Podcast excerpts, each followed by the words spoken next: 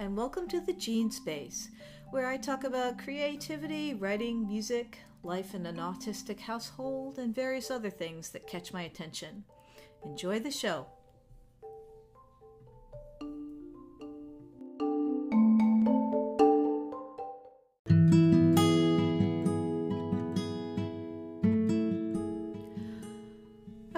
For something light and funny, so I used my library app to download Death Wins a Goldfish, a short graphic novel by Brian Rea. Death works in an office building with many other deaths, and this particular death, having never taken a day off, is ordered to use his accumulated vacation time by the Human Resources Department.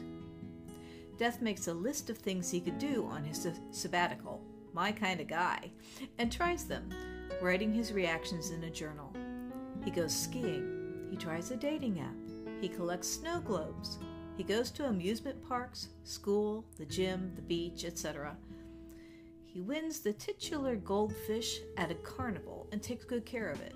Eventually, he returns to his cubicle, refreshed, with the goldfish and other souvenirs. The drawings are generally in a simple cartoon style, except for one. Death goes to a museum and contemplates a painting. The painting is reproduced in careful and exquisite detail.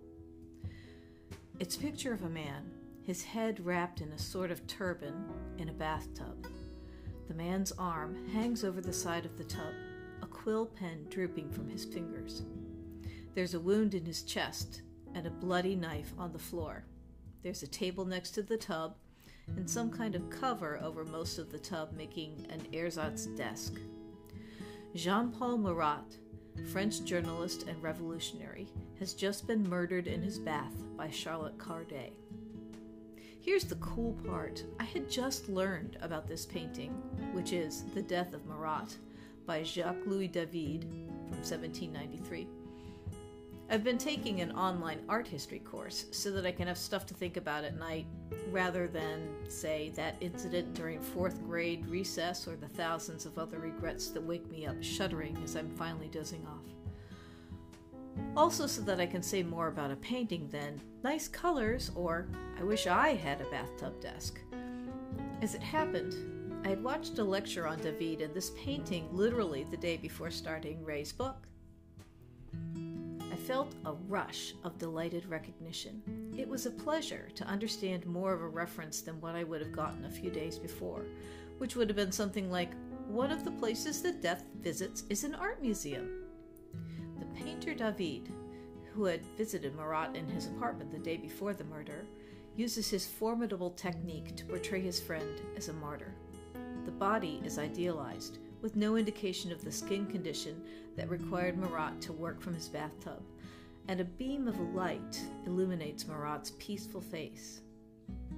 But in the French Revolution's bloodiest phase, headed by Maximilien Robespierre and known as the Reign of Terror, Marat was prominently involved, as was David, who sat on the committee that sentenced the French king, along with many others, to death. This painting was initially popular, but then Robespierre was deposed and executed. David was himself prosecuted for his actions during the Terror and spent time in prison. A few years later, he found favor under Napoleon. Then the Bourbons reclaimed power, and David was exiled, spending the rest of his life in Belgium and the Netherlands. The curse of interesting times. I enjoyed learning a bit more about the French Revolution in the course of reading about the painting and David. My world history courses in high school didn't spend much time on the specifics of the era, though I've read some fiction set during this period.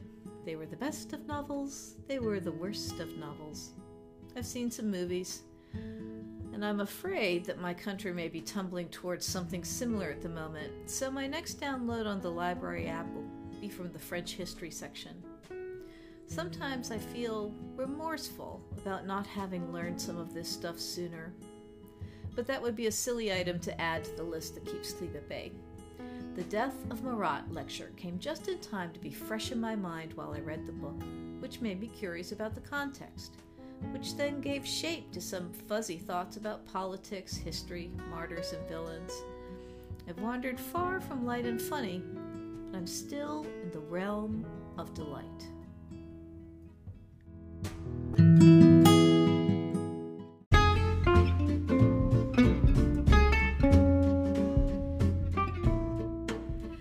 So much for listening. You can read this podcast as a blog on my WordPress page.